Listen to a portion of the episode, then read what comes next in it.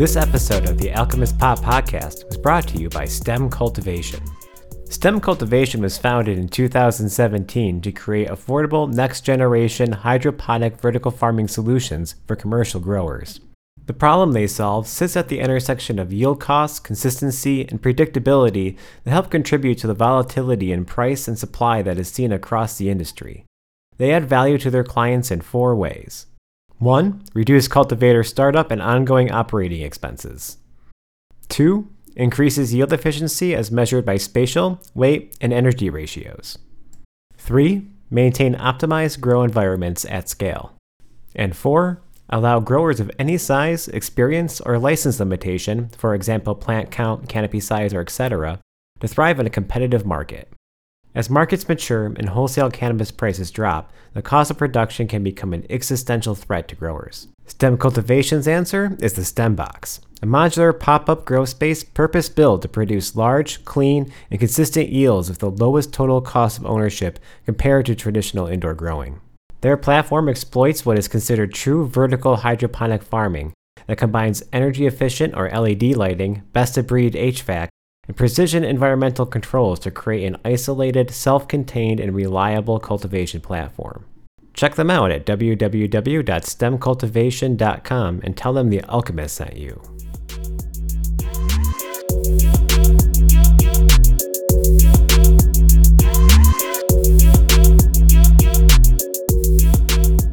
Hey everyone, and welcome back to the Alchemist Pot Podcast. I'm your host, Tim Hildebrand, and this is the podcast where we discuss everything cannabis in New York State.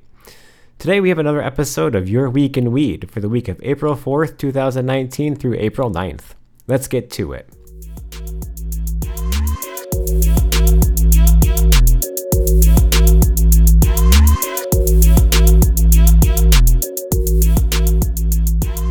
This past Monday, New York Governor Andrew Cuomo insisted New York will pass a law to legalize adult use cannabis by the end of the legislative session in June. We will get marijuana done, he said. It's not a question of political desire, it's a question of practical reality of how you put the new system in place. Some lawmakers, such as Senator Diane Savino, are not so convinced. This is going to be more difficult to pass as a standalone bill outside the budget, she said. Look what happened in New Jersey last week. Noting the legislator there lacked the votes despite a strong backing from Governor Phil Murphy. Although public opinion polls consistently show that a majority of New York voters favor pot legalization, the governor admits it, quote, won't be easy, but the challenges are not insurmountable. He said, You still need to control and regulate. You don't want 14 year olds having access to marijuana, so how you do it is frankly the tougher part of the equation. In the rush of the budget, we couldn't do it intelligently. We have the whole rest of the session to get it done.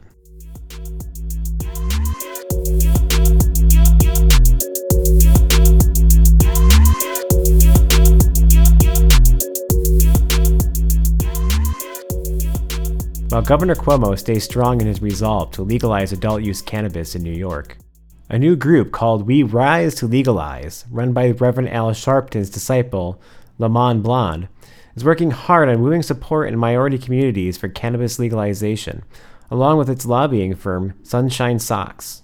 Al Sharpton and his National Action Network, as well as the Black Institute, headed by longtime social justice activist Bertha Lewis, have also spoken out recently in support of cannabis legalization. We are for legalization as long as there is criminal justice reform, including the expungement of criminal records for possession and sale of marijuana, said Sharpton.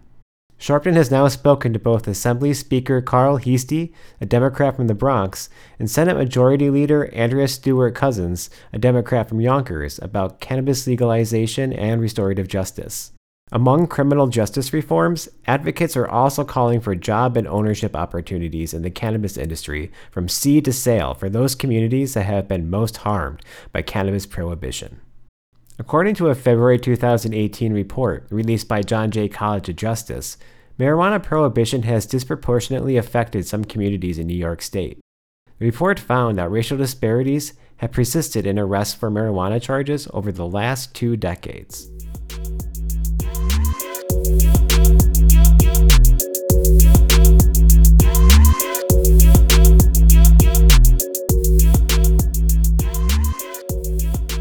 Drug testing has been in the headlines again this week. New York City Council's Committee on Civil and Human Rights voted unanimously while deciding on passing a new law barring drug tests for employment. The law, which is now being sent to the full council for a vote, specifically seeks to prevent employers requiring prospective employees to submit to testing for THC, the active drug in marijuana, as part of pre hiring screening. Committee Chair Mathieu Eugene explained the importance of the law in the context of legalization in New York and beyond. Unlike alcohol or other recreational drugs, the active ingredients in marijuana can linger in the system for weeks, he said. This potentially leaves New Yorkers vulnerable to failing a work related marijuana drug test, even if they are legally consuming marijuana. New York State has already legalized medical use of marijuana. With over 96,000 patients registered to access the drug, according to the state's Department of Health, what we're trying to prevent, states Eugene, is that some people get punished for doing what the legislation allows them to do. The City Council was also poised to pass a bill this past Monday that would stop the city from conducting tests for marijuana on people who are on probation. This bill will close one trap door that trips people up, said the Council's Public Safety Committee Chair, Donovan Richards, to the Daily News. Too many people come out, they are trying to do better, and they get busted for marijuana and go back into jail or prison. That sets them way back. The bill was proposed by Richards on February 19th. We all know there's no public safety value in violating people over low level marijuana offenses, especially today when the state has already legalized medical marijuana and is talking about legalizing recreational use, Richards said. The Daily News reports that 20,000 adults and teens were on probation in 2018, and 600 of them were tested for marijuana. Out of those tested, about 270 were rearrested on a marijuana charge during that year. For every 10 people who successfully completed parole, 9 are sent back to prison, usually for technical violations like marijuana, Richard said. We're trying to build stable communities, he said. We want to stabilize people's lives as much as possible. To violate people for marijuana is a miscarriage of justice. Richards believes probation and parole are no longer working as they intended. Probation and parole have become much larger than they originally intended, with burdensome conditions that serve as tripwires to incarceration rather than as alternatives, he said, adding that there was no evidence showing that marijuana use, quote, threatens public safety. Likewise, there is no public safety justification for routine testing for marijuana for probation and parole, he said.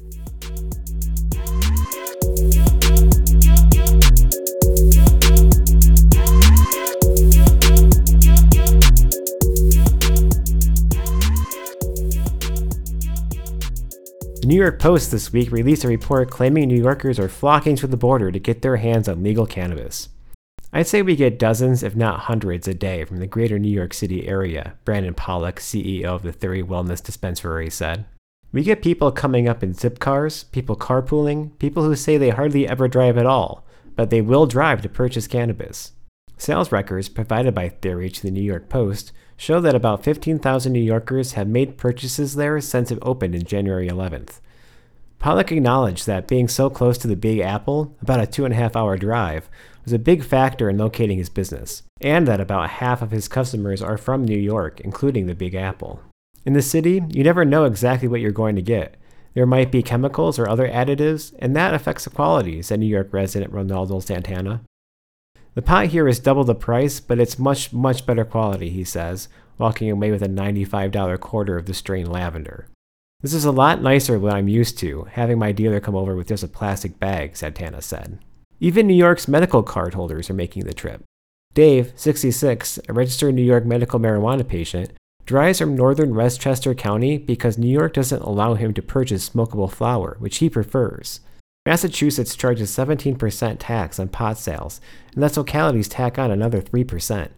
The state's Department of Revenue has said that it expects to collect as much as $172 million during the fiscal year that begins this July, meaning it's projecting the industry could ring up more than $1 billion in sales, money that could be going to New York State if we can get legalization pushed through this legislative session.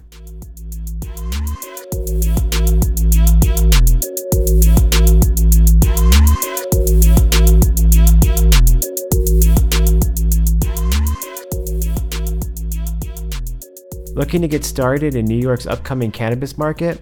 This cannabis convention may be for you. New York Cannabis Insider Live, a business and entrepreneur focused day of panel discussions, networking opportunities, and more aimed at those interested in the cannabis business, takes place on May 15th at the Egg in downtown Albany. The agenda includes where we stand today, an update on the current state of New York state law and plans or regulations, the local municipal panel, what mayors, health departments, and code enforcement officers need to know, getting into the business, what is the field like for small business operators? What are the opportunities for microlicensing? And the professional panel, the legal, employment, insurance, and security needs for a cannabis business. There'll be plenty of time built in for networking and discussion. Guest speakers include Carol Goebel, a small business consultant who has helped clients looking to get into the cannabis industry, and Barry Lefkowitz, an expert in government regulatory issues and a lobbyist involved in the creation and expansion of medical cannabis dispensaries in New Jersey. New York medical marijuana provider MedMen is currently eyeing an expansion at 1606 Broadway, located between West 48th and 49th Streets. The Broadway storefront is currently occupied by Sbarro's Pizza. The Times Square location would put MedMen in one of the most heavily trafficked areas in New York City and would make the company's fifth dispensary in New York State. Let's have a quick word from our sponsors.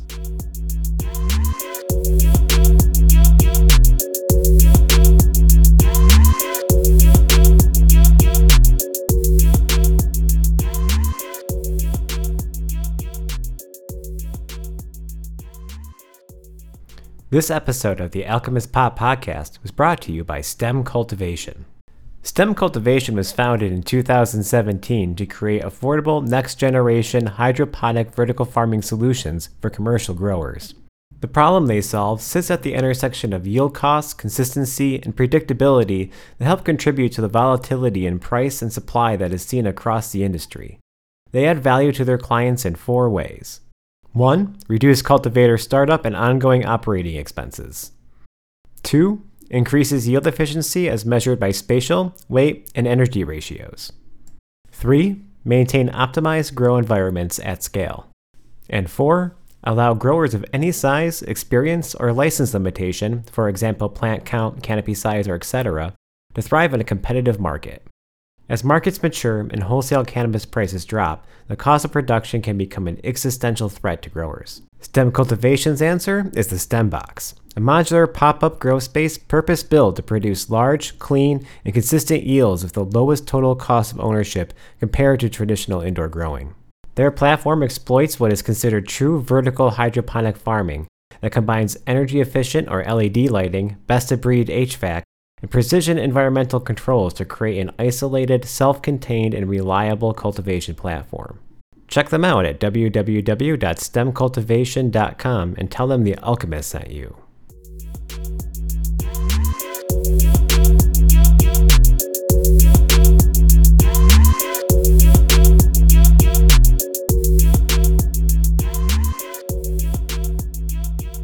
In CBD news, the US FDA set May 31st as the first date for a hearing on CBD to legalize the cannabis compound as an additive in food and or drinks.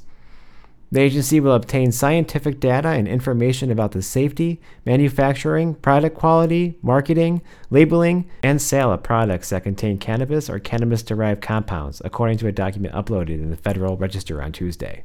The public hearing will allow people to present data on the safety of the consumption and use of CBD, bringing us one step closer to ending New York City's CBD ingredient ban in cafe, restaurants, and other establishments. The Popcorn Shack, a local popcorn maker located in Buffalo, New York, is looking to enter the CBD market. The Popcorn Shack has about 20 interesting flavors of the popular snack, including their best selling dill pickle flavored popcorn. Most recently, however, they introduced four flavors of CBD popcorn. We're always looking to kind of expand on our product line and be innovative, the Popcorn Shack owner Scott Hirsch said. Each 3.25 ounce container has 115 milligrams of CBD per container, and Hirsch said he gets the CBD from two local vendors. Find out more at thatpopcornshack.com. For events, Roc NORML is throwing a 420 bash at Three Heads Brewing in Rochester, New York. A most normal patio party, as they are calling it, will be from 3 to 11 p.m. at 186 Atlantic Avenue, Rochester, New York. From 3 to 6, there will be vendors such as Smoke Shack Jerky, the artist Al Furlet, Watson Sorcery, Mad Hatter's Hideaway, House of Kombucha, Kiss by Latasha, a CBD topical company, and more. Musical guests Dirty Blanket, Space Junk, and Left Handed Second Baseman will be playing the event to benefit Rochester's local NORML chapter. Doors open at 3, music starts at 4, and there is a $10 cover charge. That about wraps it up for another episode of the Alchemist Pot Podcast. Make sure you click that subscribe button to support the show, and to make sure you never miss a new episode of the Alchemist Pot Podcast. If you'd like to look up more information on the stories we report on, be sure to follow us on Facebook and sign up for our newsletter to get the links to the original stories that we discussed today on the podcast. Have something you want to share with us, or know someone who would be great for an interview? Email us today at thealchemistpot at gmail.com and send in your questions, comments, and suggestions. As always, stay lifted, New York, stay safe, and we'll see you next week.